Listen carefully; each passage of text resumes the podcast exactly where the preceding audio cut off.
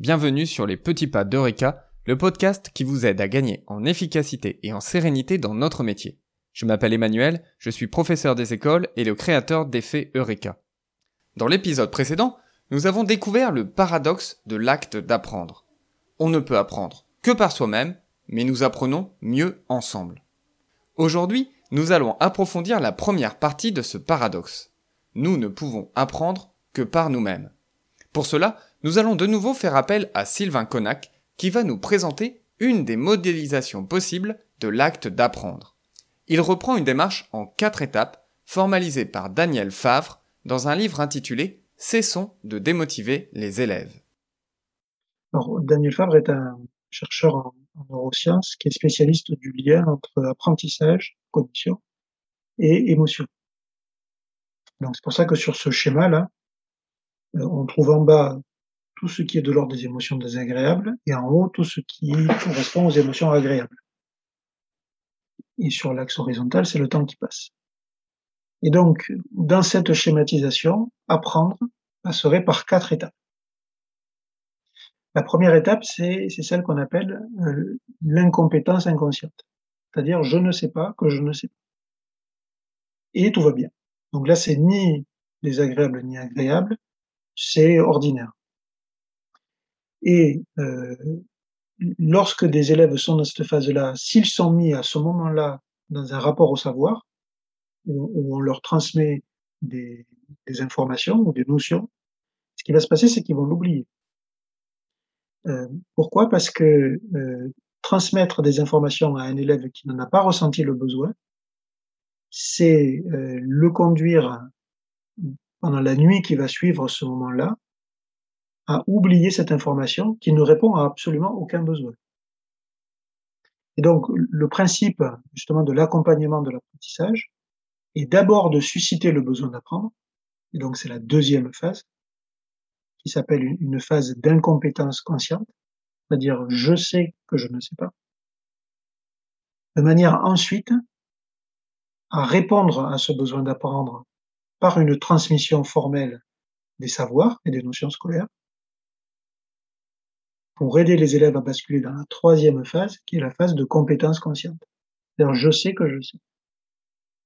Et autant cette deuxième phase-là d'incompétence consciente, elle est désagréable, parce qu'elle agace. Elle agace parce que tout simplement, euh, quelques minutes auparavant, on était moins en phase de déséquilibre, on se posait moins de questions, on, on était plus sûr de soi, même si on ne savait pas grand-chose sur le domaine qu'on était en train d'étudier. Donc cette, phase-là est plutôt désagréable, mais justement parce qu'elle est désagréable, elle crée du désir d'apprendre. Et lorsque, la plupart du temps, par l'intermédiaire de l'enseignant ou des adultes, les élèves reçoivent des réponses aux questions-là qui sont en train de se poser, ils basculent dans la troisième phase c'est ce que vous appelez de manière tout à fait juste l'effet Eureka. Et à ce moment-là, naissent tout un tas d'émotions agréables, parce que c'est tout simplement associé à une libération d'ocytocine et de dopamine. Donc je sais que je sais. Alors ce moment-là, il est, absolument nécessaire pour apprendre. C'est même ce qui motive des bons élèves. Pourquoi des bons élèves sont plus tenaces et font preuve de beaucoup plus d'abnégation que d'autres copains et copines? Parce qu'ils ont créé une forme de dépendance et d'addiction à ces moments-là. Et ils sont très importants, mais ils sont aussi très fugaces. Et il suffit pas d'arriver dans cette phase-là pour avoir appris. Là, des élèves ont compris ou ont commencé à comprendre quelque chose. Et pour apprendre, il y a besoin de basculer sur des temps beaucoup plus longs, plusieurs semaines, où on, reprend, on systématise, on automatise.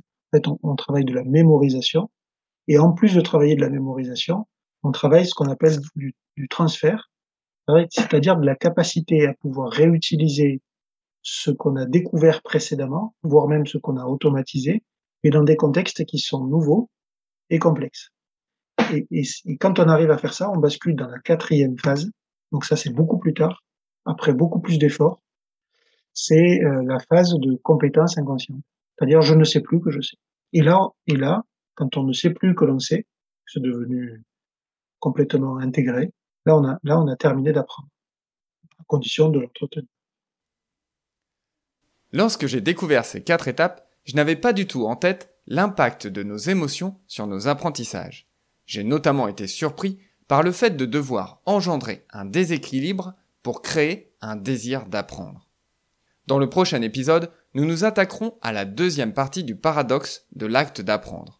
Nous verrons la manière dont nous pouvons amener les élèves à apprendre ensemble. Si vous avez apprécié cet épisode, laissez une revue 5 étoiles du podcast. Cela m'aide énormément. À très bientôt.